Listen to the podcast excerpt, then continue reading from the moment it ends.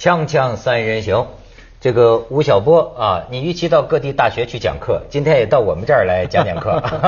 我们一讲可都是敏感话题，但是这个话题啊，说实在的有点老。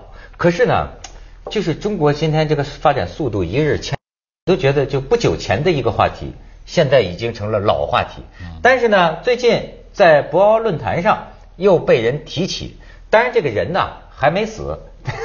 这个人的名字呢，跟你同姓，嗯，你也关注过他，对，他叫吴英，是吧？也不能说老话题，事情还没解决嘛，没解决。对，现在就说是高等法院二审还是判的死，对，死刑。但是好像高院复核，没错。这次这个总理记者招待会上也有谈到这个问题。我是看到啊，你为他写的文章感觉是激情洋溢。你知道他写吴英啊，他写了一个二十年前的吴英。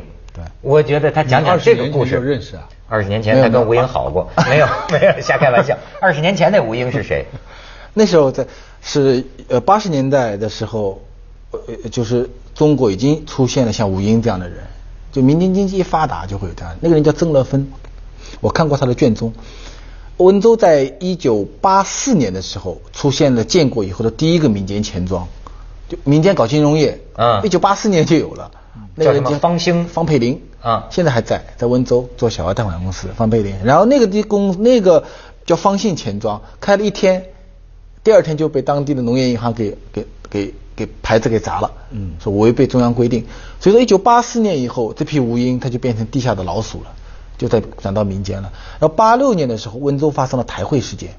就跟现在高利贷事件一样的，资金紧张，越来越高，然后他就开始抓人。这台会就相当于咱们说这个民间民间集资案，是高利贷吗？高利贷，然后呢就跟就跟串串烧一样的。啊，最后资金链断裂，对断裂。崩溃。听说当年自杀六十三个人，对六十多人，对。啊，几几十万人涉及在里面，然后通过抓人，要要，然后那抓了那个人叫郑乐峰，所以浙江很有趣，浙江当那个会头的那些人啊，就民间钱庄的那个头啊，我去做过一个调研。绝大多数都是做妇女，家庭妇女，年轻妇女，大概都在三十岁到三十五岁这样的年轻妇女，而且文化程度很低的妇女。为什么会是她们？呃，说明浙江地区妇女的信用比较高。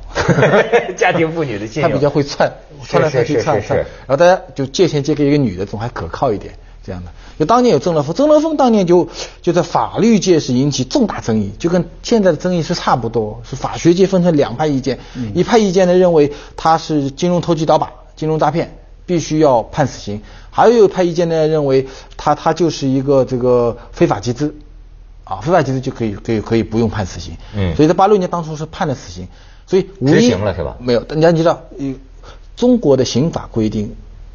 关于死刑犯的最高院的复核时间是无限的，一百年都行。对，无限的。所以，所以曾乐峰当年八六年引起重重大争议，判处死刑，一审判死刑，二审判死刑，但他被枪毙在什么时候呢？到九二年被枪毙。就枪毙的时候，你根本就忘记掉了，已经忘记这件事情掉了。但是还是被枪被枪毙了。到九二年枪毙是面临什么？九二年到九三年之间，中国又出现了一次民间集资的高潮。就当时。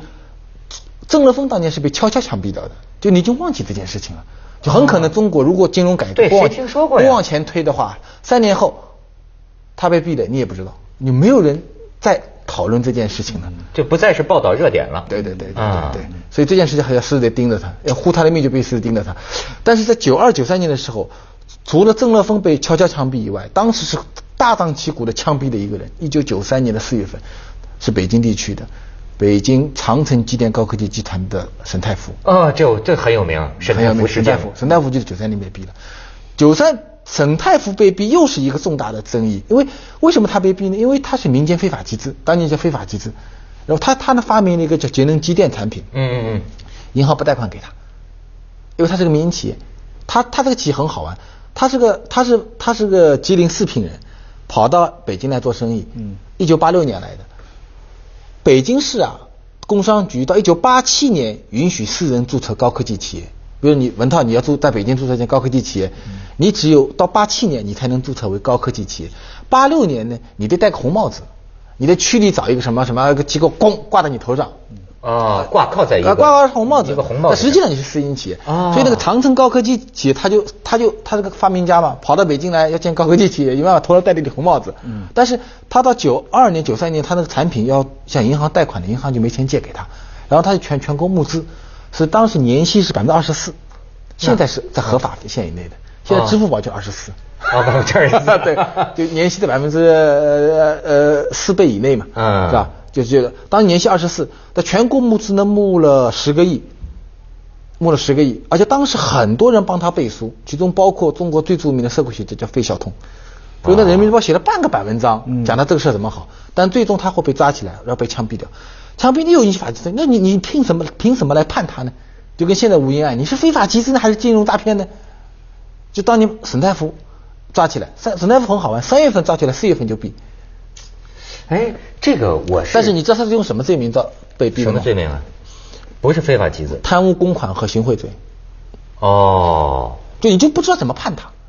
最后面是贪污公款，所以沈大夫说，我就是个私营企业，我投自己家里的钱被毙了，不，据我所知，就是说现在的这个刑法里，是不是投机倒把罪已经没有了，九六年就没有了。已经没有了，已经没有了。九六年就没有就没有投机倒把罪了。但当年这个郑乐峰是叫金融投机倒把，对。然后到九三年以后，我前面讲的沈沈大夫嘛，到了九三年以后，在所有的经济犯罪里面，最严重的两个罪名会被枪毙，就属于极刑的罪。一个什么呢？就是一个是那个增值税发票，增值税发票，增值税发票，你虚印增值税发票，嗯那个罪就很大了，对不对？那个是是是是很严重的几罪。第二个罪就是吴英他们的这个罪，但增值税发票伪造案是很容易被识别出来的，嗯，是吧？很容易被识别出来的。但吴英这个事情，从郑乐峰九六八六年开始，到九三年的沈太福案，到现在这个案件，已经有很多教训。还是两级。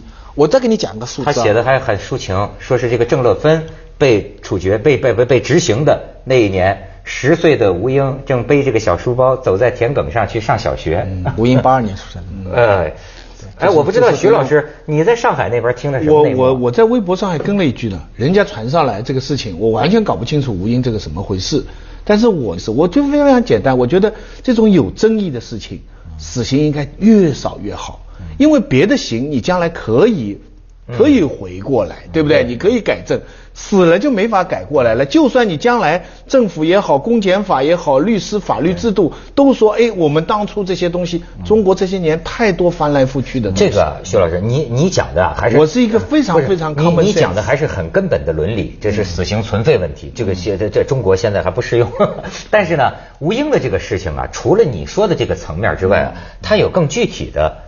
就关于这个民间集资的这种争议的一面，你比如说，为什么说这么狠，就要弄死弄死呢？我看到的这个报道，也好像是国内媒体的报道，有一种传言，说是啊，有这里边涉及到有一些官员，他们这个怎么着是拍卖了这个被没收的这个资产，就是把吴英是不是吴英没收的资产拍卖？另外呢，是不是吴英交代了一些，有些官员涉及到参与到这个非法集资的事件，所以呢，是不是有人想置之于死地？这都未经证实，但是报道中确实有说有这样的传言。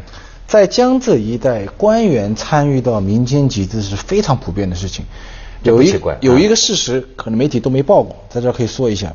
在很长一段时间，呃，沿海地区的一些省份啊，为了给官员这个谋福利，你工资低嘛，谋福利怎么办呢？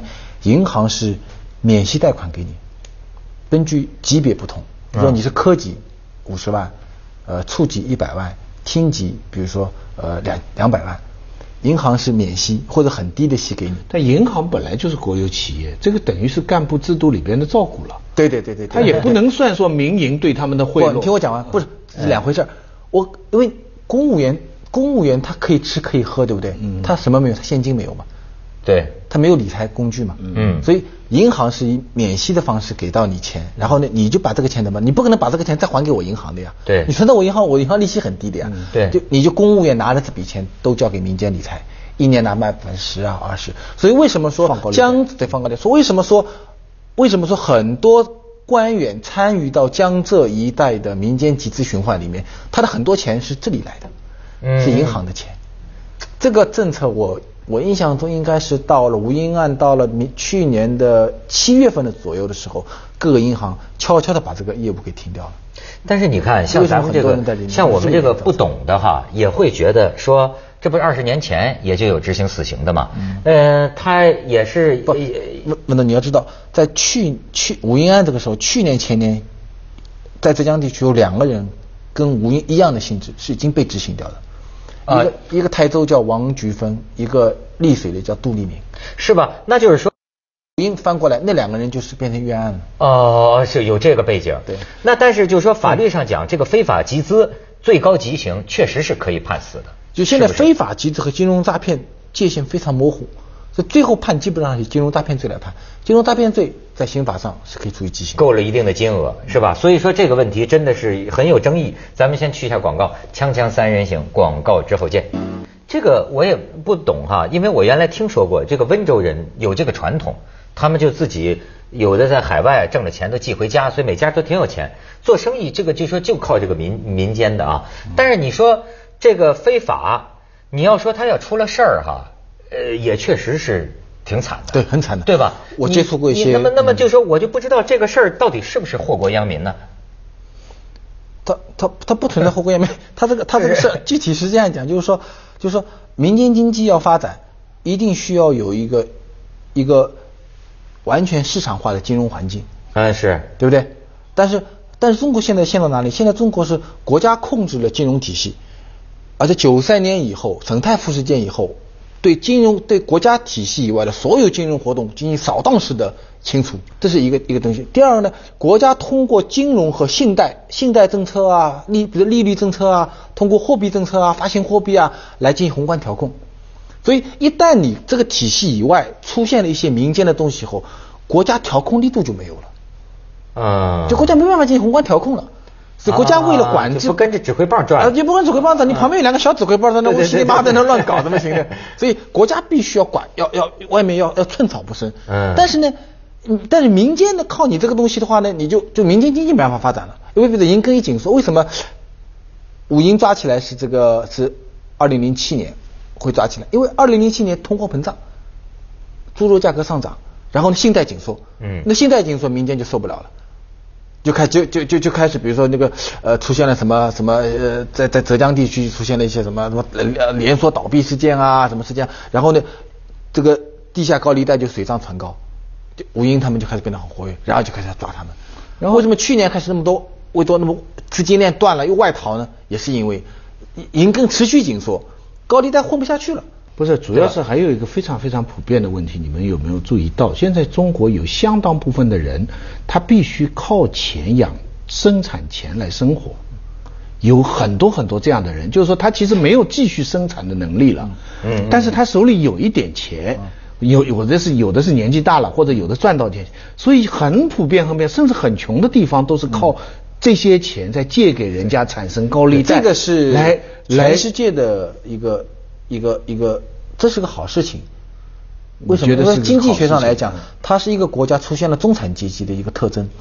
因为一个国家当它中产阶级出现以后啊，它一个中产阶级家庭的收入来自于两部分，一部分呢是职务性收入，就是我我上班，对对对第二部分叫财产性收入，这个就是财产性收入。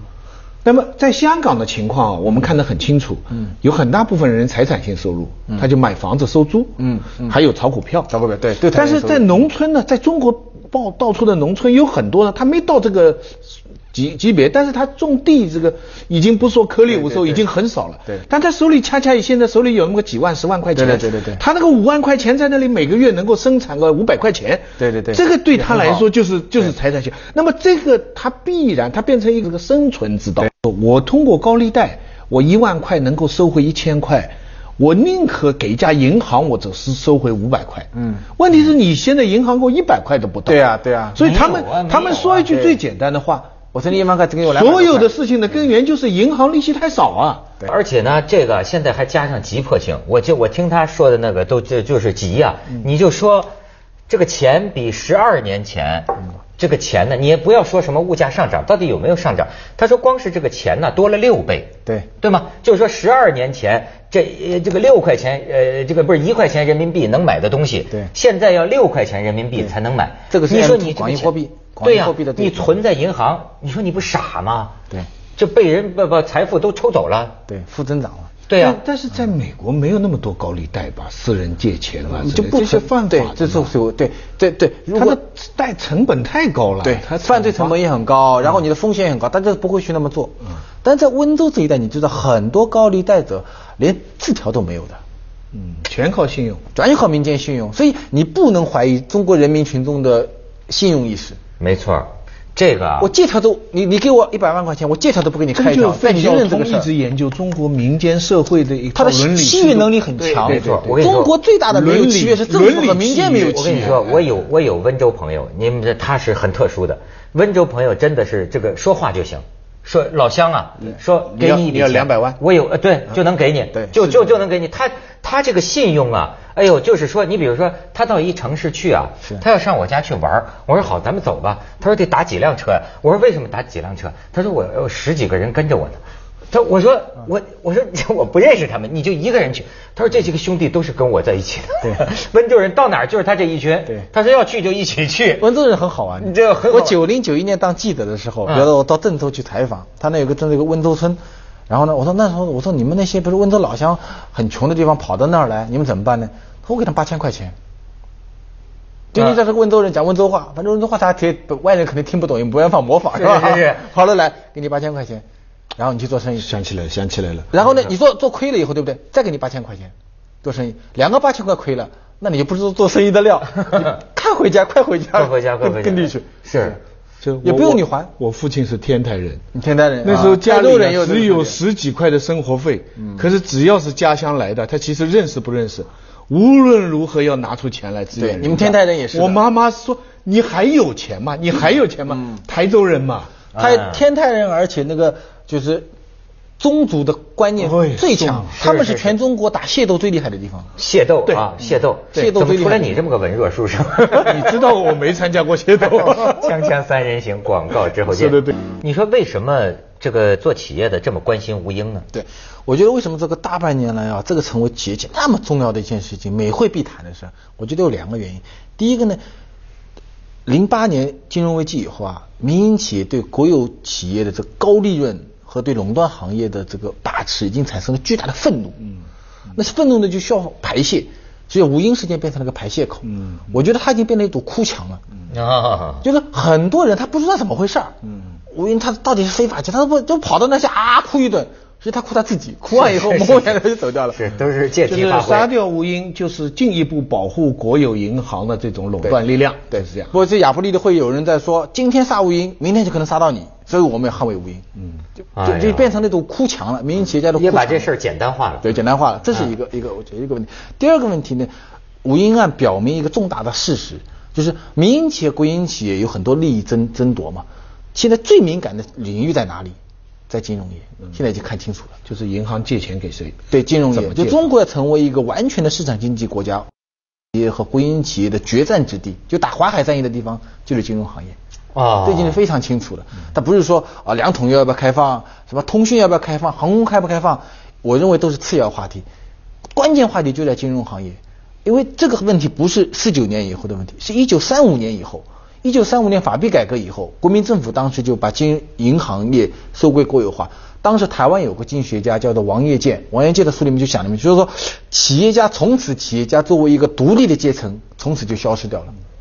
就是当金融被国家完全管控以后，那企业家，什么叫资本主义社会？那就是资本两个字嘛。你资本给国家管控了，你怎么弄法就没有就没有资本家。具对啊具具体来说，就是要有民资本家民间银行，民间银行，对民间银行所以我写过一篇专栏叫“千开放万开放，不如让我开开银行”。我我们是千开万开，不如半夜抢银行。不过具体到吴英那个事情啊，看看也真叫人看不懂。他现在说他的罪名就是说他其实已经亏本了，但是还不断的问人家借钱。没有没有没有没有没有。借借了钱以后又又亏掉很多东西没有，但是那些借给他的人对，又本身又都是罪犯啊，啊都是非法集资啊，你你看到他是个串串烧。嘛，比如借给吴英的十一个人，现在很多人不了解情况，说那个吴英就给十一个人，他其实他是属于一个典型的一个一个一个一个，如果按现在来定义是个非法集资事件，因为你借给十一个人，因为每个人下面有十一个人，嗯他是个金字塔结构的，而这些人不可能吴英借给一千个人，这这些人又出了问题，这些人也已经被对对对被拘捕了，有的啊甚至已对对对对，经被人现在放出来了，没没没没没，都有都大大多数都没什么事儿，大多都都都没事儿，都被放出来了啊，就把吴英毙了。那你说，咱就照民间的这个伦理来看，这个吴英是个是个坏蛋吗？是个奸人吗？不负责对别人不负责任的人。我至少借给他的那十一个人，没有人认为他在诈骗他的钱，没有认为他是个坏蛋，而且你不而且兑现了，你不是蒙我吗？对，吴英吴英是很特殊的案件在哪里呢？吴英比如说拿了这个钱以后啊，拿了钱以后，他自己买了几辆车是对的，对不对？但他重要的是呢，他去买了很多街铺。在在在东阳啊，买了一条街啊买了一条街他这个东西就有点像烧饭一样的。闻到我们烧饭，烧一锅饭，烧到一半的时候，你突然间把锅盖给掀开来了，饭就饭就夹生了嘛？哦，他就哦赢不了利了。说他是在中间被打断了，对啊，否则你资他可能在金链把我干掉了呀。那么如果吴英说的很清楚，你给我一条街，你你你你你到一零年，你让我这条街卖掉好了，所有人都赚了钱，那个房地产涨得多快啊！零七年的一条街到一零年嘛翻一番肯定有的。他也许就冒险成功了。对啊我我是这样看的。你现在把一锅饭给我掀开来嘛，变成夹夹生饭。然后说，你看你饭烧的水平差，其实不是我烧饭水平差，是你是你把我你没让我，你把我锅盖给掀开来了。九七年、零七年把我锅盖给掀开来了呀。对我我我，所以他这个事情我我我是这样看的，是在这个金融变局当中，他是个牺牲品的这一点来讲，嗯。我觉得你也不能说他是坏，但是作为一个个人哈，作为二十多岁的一个年轻人哈，嗯。我觉得他这个道路很不可取，这也可以是很多人愿意给他加罪的某一种道义的原因。你就你就比如说，我就说我能听得懂的吧。你比如说，我就觉得那些拍大片的那个导演，我说他们心理素质好。要叫我，我不能干。你给我那么多钱，我我我得想着对人家负责任呢。哪怕百分之一我要还不上，我都不敢拿这个钱。那些导演真敢拿这个钱呢，几个亿的钱就拿来拍片子，那那就是成功的吴英。那没成功呢，亏了呢。亏了摸鼻子也算了吧。那你不这不是对人不负责任吗？你你不我你像我这样的，我觉得我接着下来为您播出西安楼冠文明启示录》。